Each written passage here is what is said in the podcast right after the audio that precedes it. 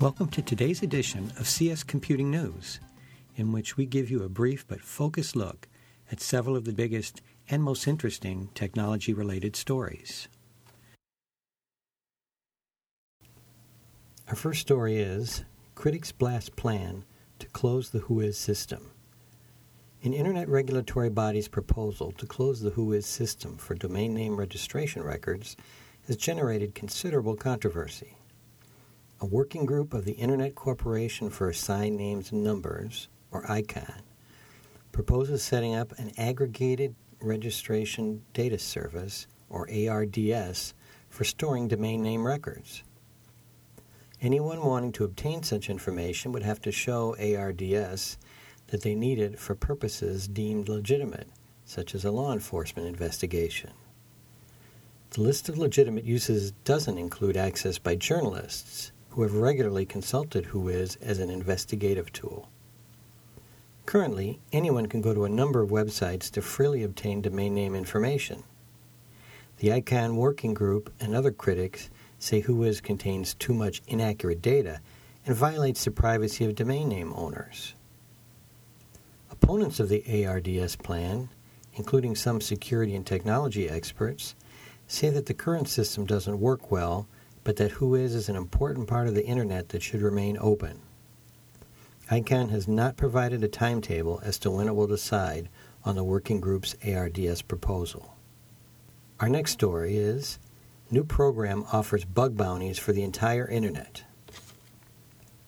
For several years, individual companies have offered money to anyone who could find significant problems with the applications they develop. Now there is a bug bounty program for the entire Internet.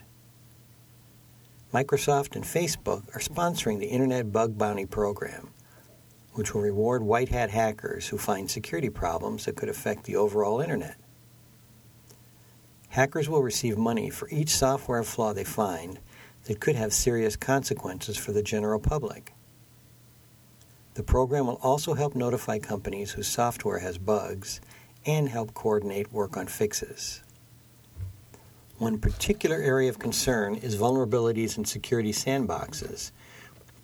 For these and other serious flaws, the Internet Bug Bounty program will pay a minimum of $5,000. Less money will be offered for less serious vulnerabilities. The Internet Bug Bounty Program's URL is https colon slash slash hackerone.com slash IBB.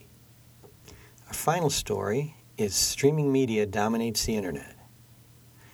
A recent study has revealed that streaming video and audio eats up the most bandwidth on almost every network. Sandvine, a network policy control technology vendor, conducted its biannual Global Internet Phenomena report recently. It found that Netflix and YouTube account for just over half of peak downstream internet traffic and about 45% of aggregate traffic in North America. In the region, Netflix is the leader, generating 32% of downstream and 28% of aggregate volume. YouTube represents 19% of upstream and 17% of aggregate traffic.